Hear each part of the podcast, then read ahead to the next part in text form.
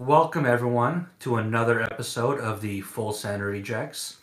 I am here after a trivia night of Pokemon and drinks in our studio living room on the couch. Rose. Hey guys. And joining us from his studio recliner, Billy the Bat. What's up, guys? I always like how we come in like we weren't just talking for like 25 minutes. That's called our pregame, Billy. Or having technical difficulties for the last hour. Yeah, we Billy is working on upgrading his computer, but there were some technical difficulties, so he had to take a step back to make this work today. Hopefully next episode we have it figured out, but we have some content today that we want to get out there. And hopefully my phone stays charging this entire episode. Don't turn it off. God help us. Oh, God, I'm going to have to edit so much. No, that was only Anchor. Well, we have something of a double feature tonight. We have story time once again with Billy the Bat with a not asylum. Not an asylum. A sanatorium, not an asylum. Yeah. In which you will go into the difference between what an asylum and a sanatorium is. And then after that, we have a little bit back into the Cryptid Corner with another one tonight. But we will start with the Waverly Hills Sanatorium. Billy, feel free to take it away. Okay, Waverly Hills Sanatorium. And yes, I'm going to tell you, okay, because I have to keep clearing it up that this is not an asylum. I wanted to start by explaining what a sanatorium actually is. It's an asylum. A sanatorium is a medical... It is not an asylum. It is a medical facility specializing in a certain illness and its symptoms. In the late 1800s and early 1900s, tuberculosis was the major need for sanatoriums, like the one we have today. Several were designed to help fight the symptoms of TB or consumption, which, cool as fucking name ever. Most of the methods involve fresh air to help the patient's lungs. Some sanatoriums... What? Isn't consumption just eating food? Yeah, but the food is you. Like, tuberculosis, like, consumed, like, whatever part of the body it latched onto, like lungs, bones. It latched onto anything it could, really. I get it. When you said tuberculosis or consumption, I'm like, oh, people are eating too much or something? Okay. Oh, yeah, I missed the comma there, so it sounded like it was rushed. Now I understand. Some sanatoriums, including today's subjects, went as far as to place patient beds in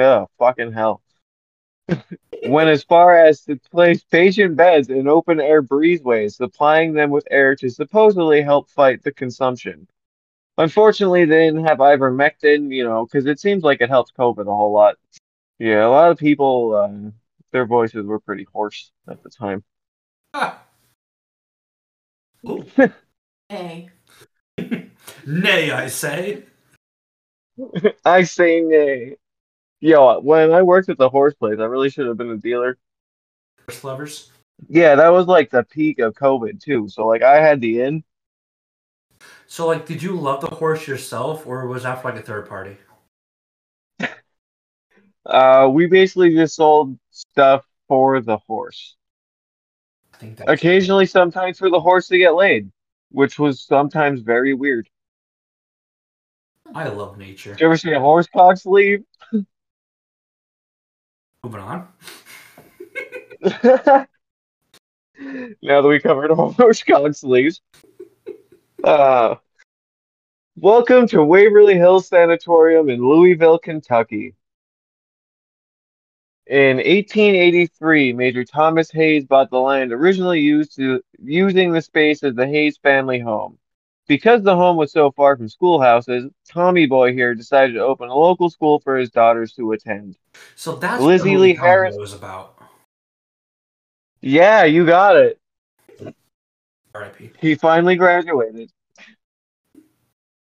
He hired Lizzie Lee Harris as the teacher, and stemming from her love for a book series titled The Waverly Novel, named the school Waverly Hills. In the early 1900s, Jefferson County experienced a giant outbreak of tuberculosis, and to attempt to contain the disease, Waverly Hills was restructured as a two-story wooden sanitarium, not asylum, that consisted of an administration building and a main building, complete with two open-air pavilions, each of which housed 20 patients apiece. In 1912, all tuberculosis patients from the city hospital were relocated to temporary housing and tents on the grounds, because that sounds good, awaiting the completion of an advanced cases hospital, which was opened in December of the same year. So these fuckers were out there in tents until December. Ooh, in Kentucky, that's like a warm state. This thing's pretty intense. Yeah, I mean... that's intense. So, well, before we continue, this whole sanitarium was basically just a, at this point in stage, was a tuberculosis center. Yeah, I mean, it was fucking tiny. It was a center of tuberculosis. I'm sorry, go ahead. Are you sure it wasn't a consumption asylum? Consumption asylum. Because the place was so small, in 1914, a children's wing was added. This pushed the amount of patients that they were capable of caring for to 130. The pavilion was not only for children with tuberculosis, but also for the children of patients battling the disease. Because that seems like a good place you want to put kids, you know? Let's put kids with the sick ones. Yeah, great idea. I like the chicken pox. You know, yeah, I mean, then it's all free stuff. I mean, this is also it's entering, like COVID. I mean, this is the early 1900s. We're also in World War I. There's supplies are limited here. Also, wasn't this when like the Spanish flu was becoming a huge epidemic? You know, I'm not actually sure on the Spanish flu. I know it was big during World War I, somewhere around in there. Yeah, I actually do think I remember reading a thing. Like, we have here 1918. It like peaked. Oh, so yeah, it was in 1924. New construction began on what is currently standing in Louisville today. In 1926, a five-story building with the ability to house 400 patients. The sanatorium was well understaffed and well overpopulated with patients. Overcrowded and always nice for a sanatorium filled with people who, you know, have a breathing disease. Yeah, you know, sanatoriums weren't known for their limits on patients. Well, as we're seeing doing some of these episodes, just medical care in general in the early 1900s wasn't as modern as it is today, where they, you know, really understand how diseases spread. Yeah, I mean, like, this is my second sanatorium, like, deep diving into, and it's like the same thing. It's, you know, oh, we have way too many people and way too... Maybe that's why they started calling them asylums, because the sanatoriums were not so sanitary. Haha. I think... the asylum thing came about because a lot of them did house people with like mental handicaps, but like this one at least didn't have a tour guide yelling at you that it wasn't an asylum.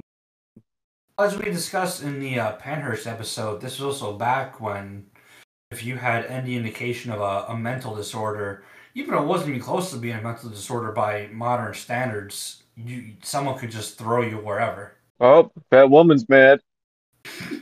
Happy International Women's Day. It's... my daughter. We needed to get one in. My daughter did algebra. She's a witch. Put her in one of these places. She read the word "the."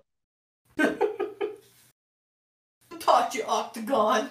With the discovery of streptomycin in 1943 and the amount of tuberculosis diagnosis. As the amount of tuberculosis diagnosis, that's a fucking tongue twister and a half, began to drop, so did the need for sanitariums. The remaining patients were moved to the nearby Hazelwood Sanatorium on the opposite side of Louisville. And I looked into it. Waverly was pretty racist. They'd allow some, you know, colored people in. Hazelwood wouldn't allow any in at first. Wait, are you telling me a kind of southern border state in the 1960s, 1940s, 1960s, was a little bit like 1900s through 20s. Yeah, a little bit prejudiced towards people of color. This is shocking. I know. Who would have fucking thought? Kentucky, of all places. I thought all these civil rights laws going on back then just prevented all this stuff. Huh. Maybe I understand what Martin Luther King was fighting for, you know? I had a dream that all sanatoriums will be treated equally. Not as asylums. Yeah.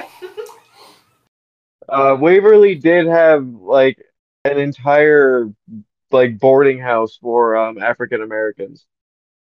That's not in the notes, but I do remember that from research. Are you saying that, like they were, people of color were segregated in the sanatorium? Yes, there was sanatorium segregation. Well, you know what that means, and they got even lesser care. Yeah, there was a thing, like, there were pictures taken at Waverly, and, like, all the white patients looked like they were, like, you know, just kind of chilling, having a good time. And, like, the black boarding just looked not pleasant. Like they weren't being fed or cleaned, they were just kind of just there. Yeah, like I think they were like getting some care, but probably obviously not as much as, you know, the kids who were out at the playground with all their tuberculosis germs. Waverly did close its doors for good in June of 1961, which is also when my mom was born. But she probably didn't have anything to do with it, but that's a possibility. Coincidence? I think not. In 1962, the building was repurposed once again as Woodhaven Geriatric Center, a home for elderly patients with dementia and similar diagnoses, as well as severely mentally handicapped. Asylum! It became an asylum after all. During your research, how much information did you find out about the death tunnels? Oh, I have a whole part coming up on the death tunnel. Okay. Don't worry, I couldn't miss that. I know, that's a big part of the story. Again, the geriatric home was severely understaffed and closed because of reports of patient neglect in 1982. The same year my sister was born. It's, you know, we're tying knots together here. Waverly Hills was purchased in 2001 and was restored as yet another Halloween attraction, providing tours of the grounds, with the funds going towards the restoration and upkeep of the building. So if we want to book that on our, you know, ghost hunt, I guess. I mean, yeah, they actually wanted to make it a local tourist attraction where it was like a Halloween hunt. The people that bought that back in 2001 was Charlie and Tina Mattingly. And they purchased it for a whopping $230,000. Well, while we're on that subject, before we continue and I forget, would you like to, for someone who might not know, explain kind of, if they wanted to visit, explain where Waverly Hills is located? Waverly Hills is located on the outskirts of Louisville, Kentucky. That would take a lot for us to go there. A 12-hour trip, maybe? You know, fuck it, I'm down. The amount of deaths at Waverly Hills has longly been disputed with... Is longly a word? Why did I fucking write that?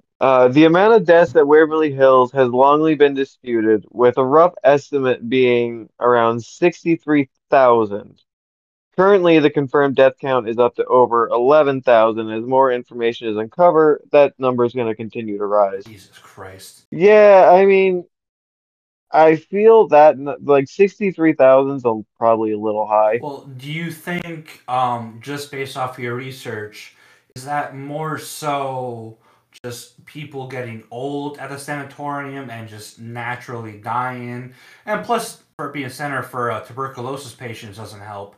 Or would this might have to do more with just patient neglect? And, you know, as we went over, segregation of people who are, you know, a minority. Well, I mean... Tuberculosis obviously played a major factor in it. I'm sure there was neglect at Waverly, but, like, Pennhurst seemed a lot worse. I mean, they had a whole documentary about how neglectful they were. Yeah, I mean, you can't get worse than that. Suffer the children? I mean, come on. You could get a little worse. Have you heard of, like, Auschwitz? Ooh, I wonder if I can find ghost stuff on that. We also have to think over the period of time. It opened in the early 1900s, and it didn't close until the 1960s. So you have to think there's almost a good almost 60 years in between now and then, and with the tuberculosis and the neglect and the things that went wrong, that could be an accurate number. Actually, yeah, you gotta think, that's what, just over 60 years, 60,000 deaths, that's what, just over 1,000 deaths a year? Yeah, and back in the day, something like that. Tuberculosis was killing hundreds daily. Oh, yeah. Kind of like COVID. But speaking of the deaths in Waverly Hills and how they dealt with it for the most part, it's my first scary, spooky thing about this place. It's called the Death Chute. The Death Chute was originally used as a supply chute to get medical supplies up to the hospital to fight the ailments of tuberculosis, all of which were basically as useless as air. Like, I couldn't find anything on when it was, or like what they were sending up. I couldn't find anything on like when it was changed to a chute to dispose of the bodies either. But at some time it was. I was gonna say, this is also back when they were kind of just like trying their best, just trying to figure out what could actually treat something. A lot of trials were going on, and yeah, like they had a whole wing that was on like a fucking breezeway just so they could get fresh air, you know. This is also back in the day where people had to go on a giant iron lung for polio. Also, like just like the last time when we did the non-asylum asylum, we also talked about American Horror Story. Mm-hmm. And the death chute appeared in American Horror Story Hotel Cortez, which kind of paid tribute to the Waverly Hills Asylum. I thought that just was actually a tribute to an actual murder house. Well, the serial killer. Well, what was his name? March. Yes. But his first name. You would dispose of the bodies, and the death chute would bring it all the way down to the basement, which was a, like, not so much a tribute, but a play on words to the death tunnels. I can't find anything when it was changed from a supply chute to a death chute, but at some time it was used to dispose of dead patients secretly, so the other patients wouldn't see it, so the morale would stay high in the patients. Today, the death chute is a downward slide that has seen so much death in its history, no doubt leaving some sort of impression. Eyewitness accounts include disembodied voices, shadows, and footsteps. Another of the more famous haunts of Waverly is found in room 502 on the 5th floor. As the story goes, a nurse hung herself in this room from an exposed pipe after she discovered she was pregnant from a doctor in the hospital. There's a lot of speculation about this story, though. Cover up for a botched abortion. Before you got to that part, I was about to say, there's some, you know, me hearing that a nurse got pregnant from a doctor, there's some cognitions I started to think of when you say, you know, botched abortion. Yeah, I think he was married or something, too. So, like, it was a whole thing. It was probably, you know, a covered-up murder. Sorry. Let's get into on this episode of Full Sand Rejects, let's get into issues. We're all going to trigger ourselves. First-hand accounts of room 502 have included shade moving in the windows, voices, and even an EVP of a child yelling, "Mom." One of the lesser-known paranormal phenomena. What's up with all these tongue twisters I typed? The lesser known paranormal phenomena that I personally really enjoy is known only as the creeper. No one really knows exactly what the creeper is. It could possibly be a human entity, but the actions aren't really known to be human. For the lucky few who get to see this lovely guy, have said it crawls on all floors, on the floor, up walls, and even the ceiling. It's mostly seen on the 4th floor from what I've researched, but he's been documented in the other areas of the hospital. This is only really kind of a small portion of everything going on.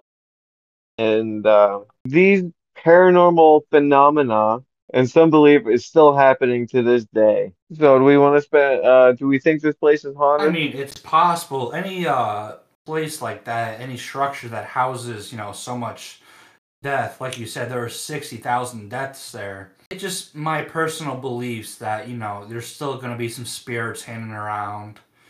But, you know, everyone believes in their own thing. May, what do you think? I definitely believe that.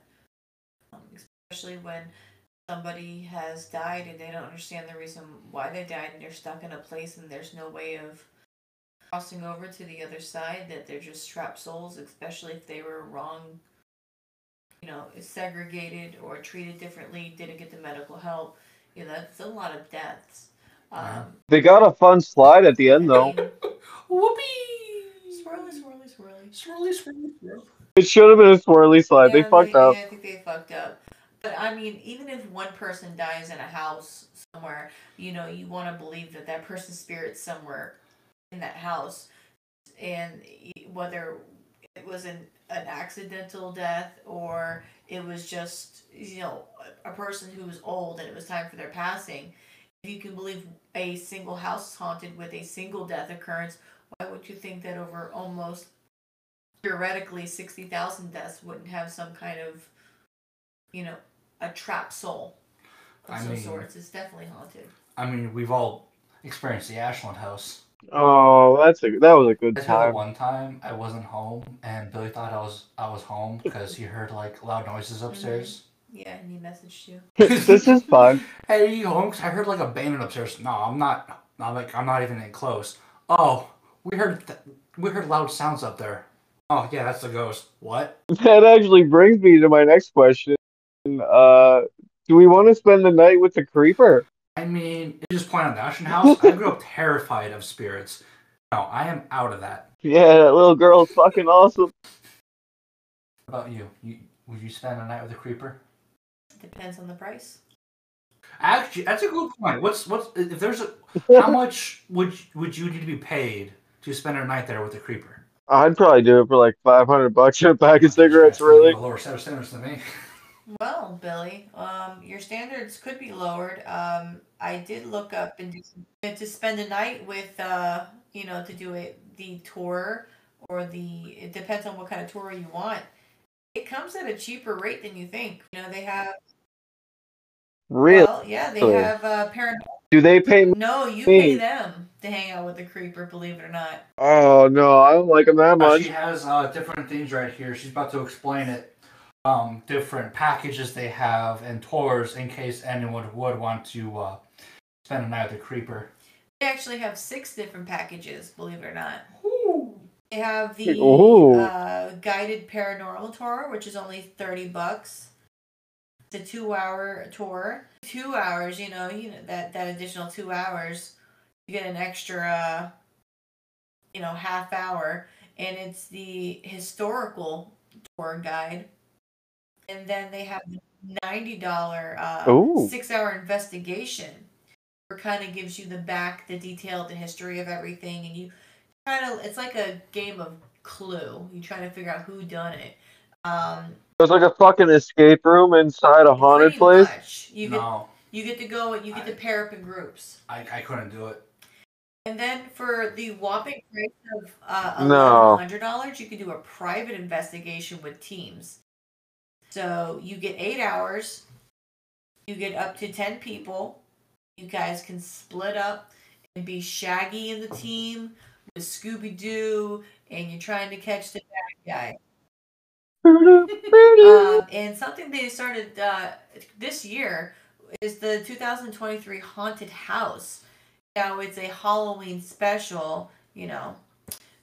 Depending on what how many people you have going, it's anywhere from $25 to $65. It's a fundraising event. They have live actors for your jump scares, because we all love those. They have a Facebook page. You can always go onto Facebook and see what days they have available for that. The prices also depend if you're going on a weekday or the weekend. So if anybody who is in the Kentucky area and want to do a fall seasonal Halloween scare at a real life haunted place, that is definitely something you'd look forward to doing. The cheapest is going to be your And anybody who is local in the area who actually just wants to go there, the cheapest is the $32 an hour, $32 for the 2-hour private tour that you get. And that is open to the public Tuesdays and Thursdays for the cheapest price. That you get everything that we talked about before, just at a cheaper rate because, you know, most people work during the week. What the fuck's with the divorced parent hours they got going on? It's not about hourly rates. Oh, the hour, the $32. No, what's with their Tuesday, Thursday? I mean, that was their, that's just a cheap package they have, and during the week, it's like a weekly special. Like, when you go to a theme park, it costs more on the weekends than it does throughout the week. Not Knoble. It's free to go there. It's free, so you just pay a good bit of tickets. Yeah, and we, what I can do is I'll get the information and we can attach it to our Facebook page if anybody is interested in either taking a road trip to the Waverly Hills or just want to look up the information. To maybe if they know something. Or yeah, our Instagram. Instagram now, which I'll get into later for our handle. But yeah, and you know, as we're growing, there's a lot of listeners starting to come. We're getting closer and closer to a milestone into where we will actually be financed this podcast. And as we continue to grow with that, and if anyone else wants to donate anything, we can use that money to go on trips like this and make better, what's the word I'm looking for? More realistic podcasts. So yeah, Instead of just doing research or having a fascination with them, we can talk about our real life experience. Not just that, but we can make YouTube clips, TikTok clips, stuff like that. And I believe, of course... Hey, I actually had a trip to talk to you guys about, but we'll do that off air.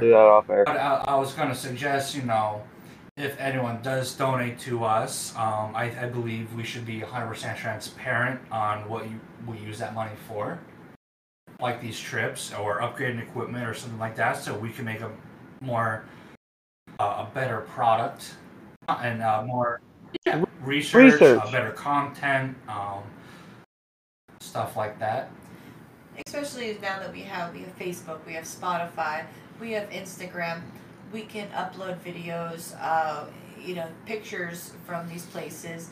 You know, a lot of people see pictures that are on the internet, and some of them are doctored. You know, these will be actual raw footage from our phones uploaded to our listeners who thoroughly enjoy listening to, especially the haunted, like segments like today. And not just our phones, but as we continue to grow and, you know, be able to purchase some things, we can get actual equipment, cameras, stuff like that, and go out and, you know, use an actual professional equipment and give our authentic investigation, you know, reports on some of these places and many more. There's so many local places that hauntings. I do have actual pictures for the Instagram then, too. Okay, well, I gave you the login, or if you want to wait till we get to that subject, and then we can, you know, post those as a hype sort of thing. Yeah. We're actually gonna use this Instagram. Well, we have some followers already. Did you have any more on the ghost hunt at? No, I wanted to put a little detail into the actual attraction, to not only just not spread the word of our storytelling, but that someone actually put the money into taking something that happened so terrible and turn it into a profit, that people are willing to throw their money at. Capitalism. Especially those people that are close or willing to take a road trip with friends because they love all things spooky like we do, and that's willing to go there. I just wanted to be able to spread the good word that, you know, everybody talks about haunted places, but no one thinks, hey, someone made a tourist attraction out of it. Huh. That's neat. We should go there.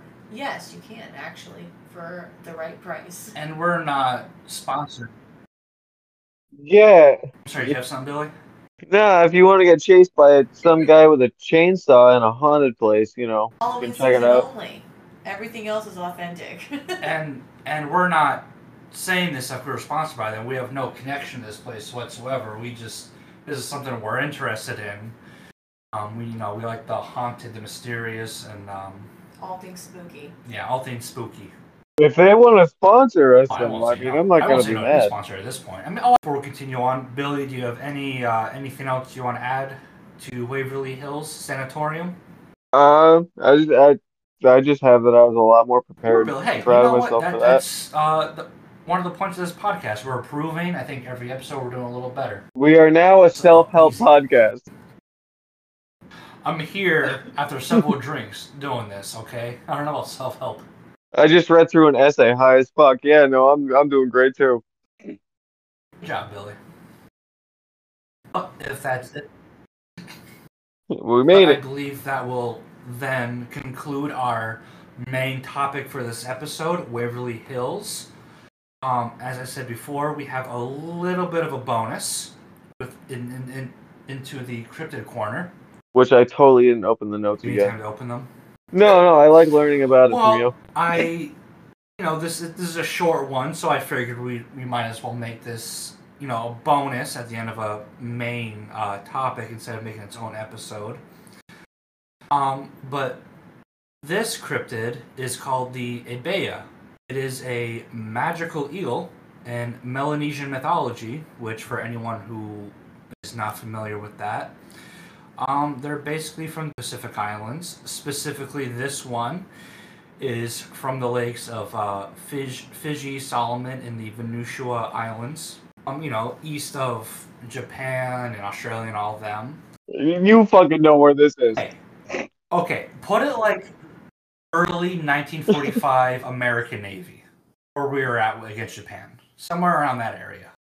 Like 30 miles offshore. That's research I'm doing now. It's one of those countries that is definitely frightened by global warming because they might not be a country anymore. Are they a country now? They're just, losing some of their land because, the oceans are rising. Yeah, well. But this creature is considered to be very protective of the fellow animals in its lakes. It's rumored to drown anyone who tries to catch fish from its lake. And there's actually a legend where a local villager went to fish from the Abaia's lake, not knowing it was there, caught a bunch of fish, and then... Well, who prepares for that? There's not much preparation for a 30-foot eel living in a lake. Are we sure this wasn't a whale stick? There is some potential, observations, because there is some scientific evidence that there might be an undiscovered eel living at the bottom of these lakes. I have nothing concrete. But there is a legend. It's a whale. Another whale's penis.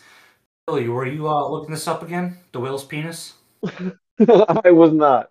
It's not in my search history on the new computer yet. Not yet. There is another legend with the Abaia where a local villager went and fished in its lake, not realizing it was there, and he had a great harvest. He caught lots of fish. But the Abaia unleashed its wrath, and a storm was summoned out of nowhere and flooded the whole village and kind of killed most of everybody present. Sure, it wasn't just honestly, a hurricane. You gotta think, back then, especially with some of these primitive tribes, they took natural storms as some act of vengeance from either a religious figure or some mythological creature. Yeah, meteorology wasn't a big thing then. However, in some of these lakes, modern-day scientists do believe there is an undiscovered eel species living there. So it might be a little bit of, they thought they saw something that not meant to be did, so their imagination got the better of them. However, for those who play the hit fantasy game, which is also getting a movie coming out, Dungeons & Dragons, I've read that the Abaia is maybe not a common, but it is seen in that game for dungeon masters to use. Hey, of course it is. They use their imagination and whatnot, and they take elements from mythology, and so does Stranger Things, so, power to it. We should do a D&D campaign. Also in a hit video game called Stranded Deep, where it was a survival game based underwater. It's, you know, a PlayStation, Xbox, computer, and all that. It's one of the bosses there. Just a reference for somebody who might be in the video game / D&D scene. That wraps up that mini spot for the Cryptid Corner. I would like to have a giant eel as a pet, thank you. I would not. Eels are just, they're weird to me. No, eels are totally weird. They're like... Yeah, just be a snake. Snakes, but not. Figure out how to land. There's already, what pisses me off about eels is there are already sea snakes. Like a sea crate. Yeah, they still haven't figured that shit out. Animal Kingdom is... amazing. I mean, there's all sorts of water snakes there are. Yeah, I used to have to deal with water moccasins all the time. Not water moccasins, racers. They're black racers, those ones. Aren't black racers non-venomous? Yeah, but aren't they can make you sick. Like, they can't kill you. Yeah. No, we had copperheads, but we didn't have... There were water moccasins up here. Not far and few between, but... As we come to the conclusion of this episode, and it might be a little longer because we had the main... portion of this segment of this episode, a little bonus, but we are brought to you in partnership with the Greg Stanilonis Senior Memorial Scholarship. Fuck edgy Stan.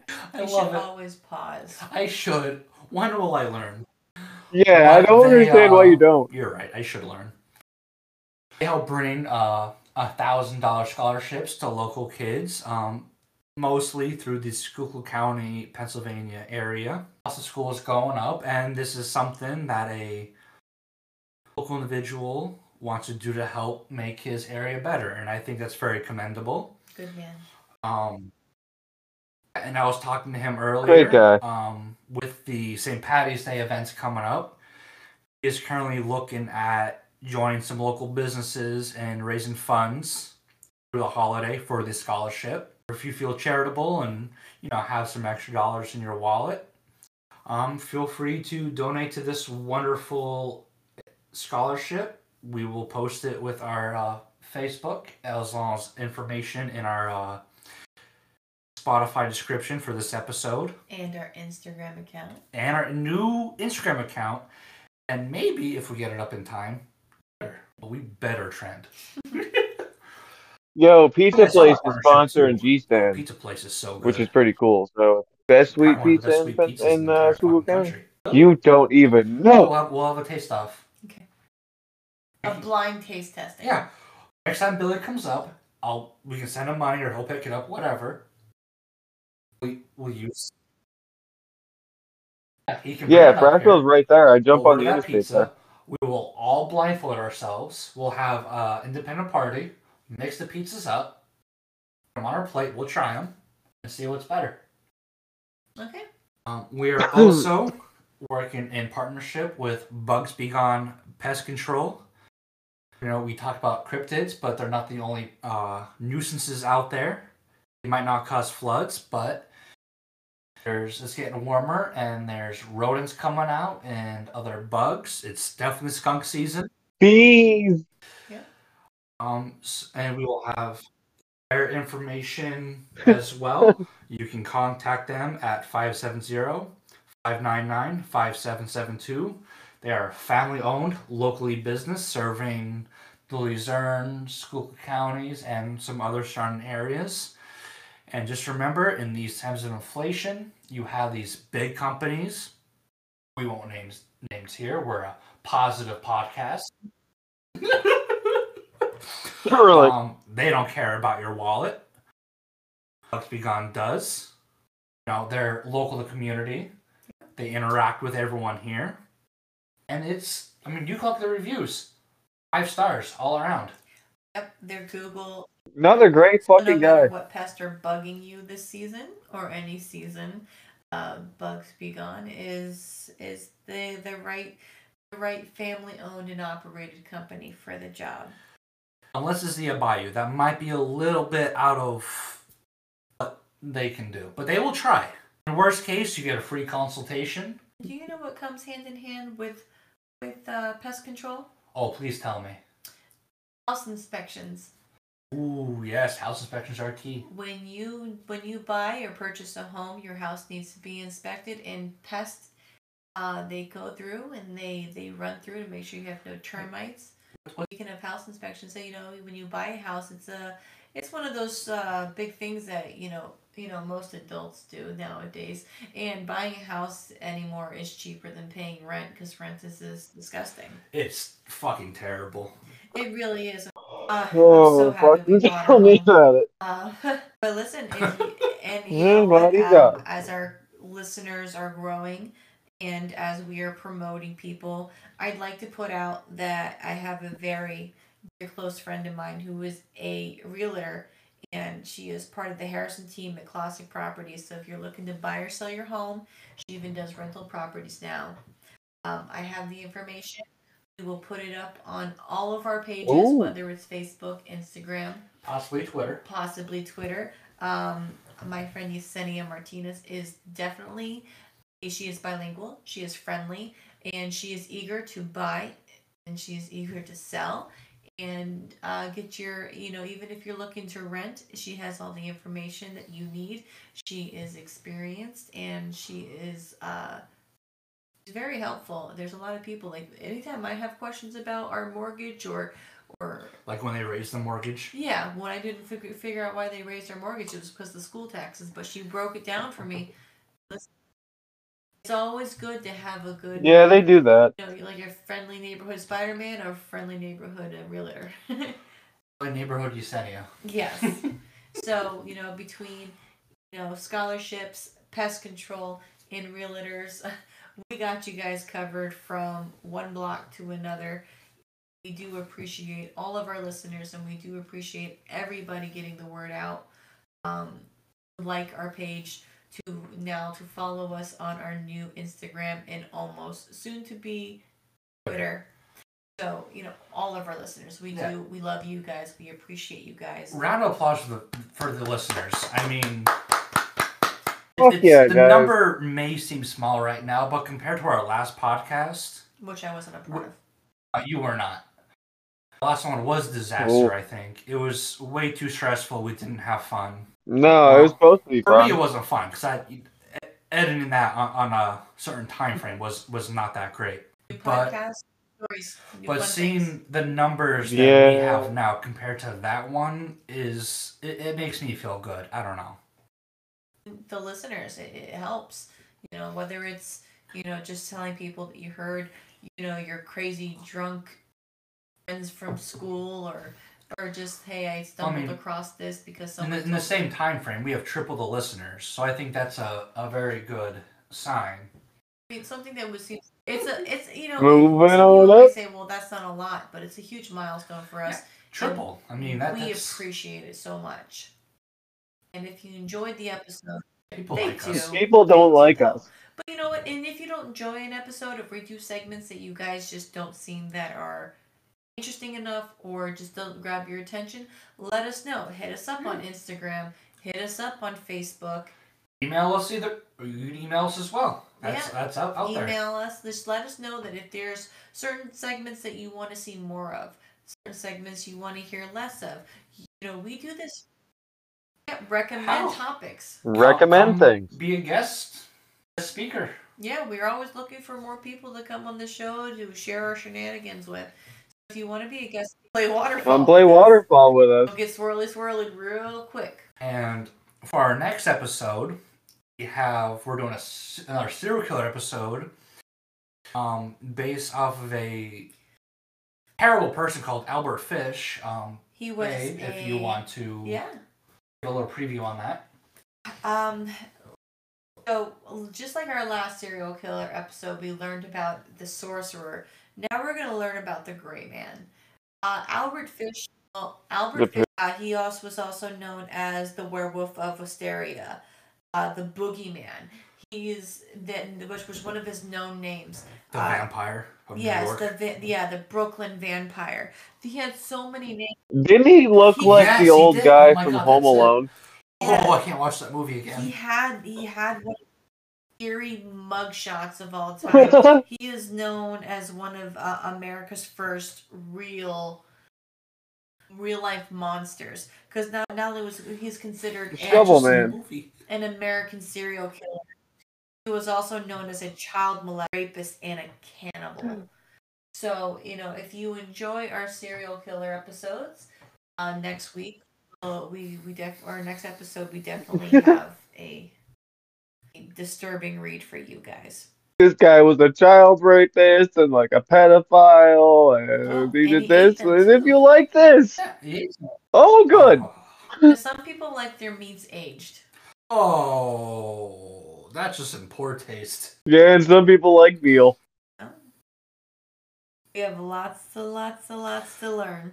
Yeah, that's going to be a good episode. Yeah, I mean, if anybody has anything that they want to hear from us, or they feel like they want to hear from, I mean, the more common serial killers or more common haunted places, we're always open to the suggestions to where you guys want to, or cryptids.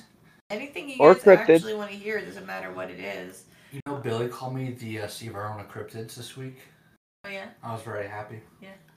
Well, I think Billy would enjoy the next episode of our, you know, Mr. Albert Fish here. Well, you guys have a lot of... Oh, I know kind of about him. Okay, so when you said they have a lot in common, I was worried. Oh, yeah, okay. Like, did you and Billy have a conversation drunk that I was not a part of? Like... It's in the waterfall episode. If I was worried about that, Billy would not be coming over. He's the size of a small children. How can he do this? Yes, Cole's still trying to share clothing with him. Yeah, it's gonna happen a lot sooner than you think. Real quick. I mean, Billy has talked though. It seems like we each have our own theme now. Like we're really into. Like he has the haunted places. You have the serial killers. I have the cryptids. We all love drinking. We all do love drinking. Those are the key things to success right there. Spooky shit and alcohol. Trauma and alcohol. Spooky shit and alcohol. I mean, the fact that he chased ghosts pretty much says he's missing something in his life. I like serial killers, which tells me I'm mentally fucked. And you're just weird. I'm just filling the hole that left when Steve Irwin left this magical world. Yeah, Steve Irwin didn't cover cryptids. Kodak does. But I believe that will conclude our episode, unless you two have anything else to say. No. Thank you. Thank you, thank you, thank you to all of our listeners. Appreciate it. We do this for fun, and the fact that we have people listening to us. The fact that it's growing. Like, every episode, we continue to... Yeah. It really is, and we thank you. Honestly, like yeah, I'm so thankful. I was afraid it was going to the last podcast where we get a couple people listen to it, but this time it's legitimately growing. We are the Full Send Rejects, and we wear that name with pride. We really thought we were going to be rejected, and this podcast wasn't going to last that long. But you know, sometimes you need rejects like us to enjoy our crazy shenanigans. So, yeah. All I gotta say, we love you, we thank you, and we continue to entertain you and maybe educate you some crazy, disturbing shit in the future. Seems like as good a place as any to land this big. As she perfectly put it, we thank you, and never forget to full fucking send it. I'll enjoy the rest of your day or night. Fucking send it. Listen to this, and we will see you next time. Until next time. Cheers. Hasta luego.